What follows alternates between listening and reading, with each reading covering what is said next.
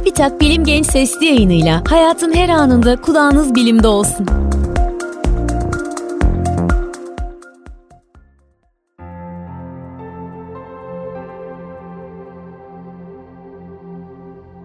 Gençler merhaba, ben Levent Kurnaz. Bilim Genç Sesli yayınının bugünkü bölümünde zamanın değişik durumlarda değişik hızda akmasından bahsedeceğiz. Bu soru bize bir dinleyicimizden geldi. Sizler de benzer şekilde bilim hakkında sorular soracak olursanız elimden geldiğince cevaplamaya çalışırım.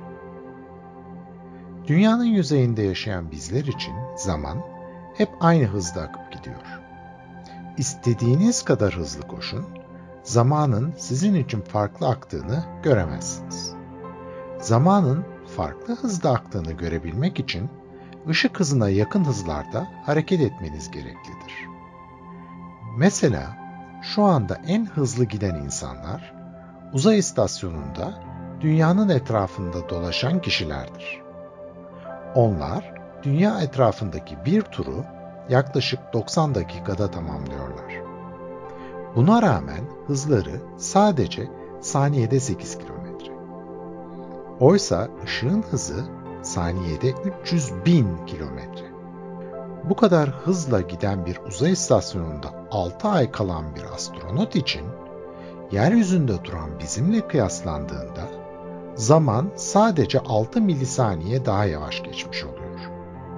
Çok hassas bir saatle ölçüm yaptığınızda bu aradaki farkı ölçmeniz mümkün. Ama insan algısının çok çok uzağında bu ölçüm. Dünyanın etrafında dönmek yerine 14 ayda Mars'a gidip gelecek olsak durum farklı olur mu peki? O zaman da ortalama hızımız saniyede 8 kilometre yerine 16 kilometre olur. Bu da gidenle kalan arasındaki zaman farkının sadece 52 milisaniye olduğunu gösterir. Yani gene de ciddi anlamda ölçebileceğimiz bir fark oluşmaz. Kısacası bizim bugün sahip olduğumuz teknolojilerle hareket ettiğimizde zaman bizim için de seyahat eden için de çok farklı geçmez. Ama diyelim gelecekte bir gün bir saatte Mars'a gidip dönmeyi mümkün kılan bir teknoloji bulduk. O zaman bir fark olur mu? Bu ışık hızının %55'i bir hızla hareket etmemizi gerektirir.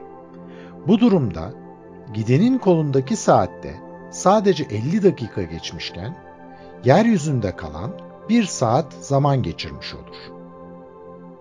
Bu hızla en yakındaki yıldız olan Proxima Centauri'ye gidip dönmek yaklaşık 15 yıl sürer.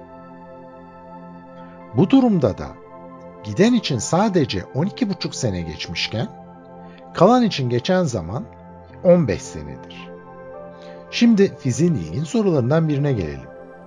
Uzay gemisindeki kişi açısından bakıldığında da kendisi dünyadan uzaklaşmadı. Ama dünya ondan 4.2 ışık yılı uzaklığa gidip geri döndü. Bu durumda da uzay gemisindeki kişi için 15 yıl geçmişken dünyadakiler için 12,5 yıl geçmiş olur. Çünkü hareket izafidir. İzafiyet teorisine göre birbirlerine göre sabit hızda hareket eden iki cisimden hangisinin durup hangisinin hareket ettiğini söyleyebilmek imkansızdır. Bu evrendeki tüm cisimler için geçerlidir. O nedenle de sabit hızla hareket eden iki gözlemciden zamanın hangisi için daha yavaş geçtiğini söyleyebilmek mümkün değildir. Yalnız burada dikkatli olmamız gereken kavram sabit hızdır. Uzay gemisi buradan Proxima Centauri'ye gitmek için hızlanır. Bu hızlanma bir kuvvet sonucu oluşur. Uzay gemisi içindeki yolcuya bir kuvvet etki etmiştir. Ve bu da iki gözlemcinin birbirine eşit olma durumunu bozar. Hangi gözlemci üzerine kuvvet etki ettiyse o gözlemci diğerine göre hareket edendir. Ve hareket eden gözlemcinin zamanı daha yavaş geçer. Bu durumun en uç noktası ışık hızında hareket eden bir gözlemcidir. Işık hızında harekete başlayan bir gözlemci için zaman hiç geçmez. Yani güneşin yüzeyinden çıkan bir foton yaklaşık 500 saniye sonra dünyanın yüzeyine varır. Bizim için 500 saniye geçmiş olmasına rağmen ışık hızında hareket eden bir foton için zaman hiç geçmemiştir.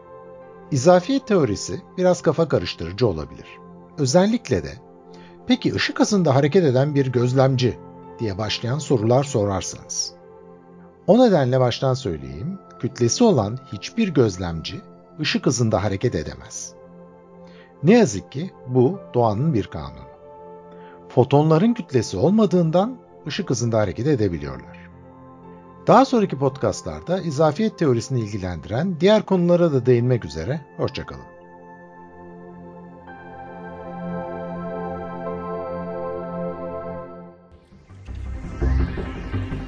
Bilim Genç sesli yayınlarını SoundCloud, Spotify, Google ve Apple Podcast kanallarımızdan takip edebilirsiniz.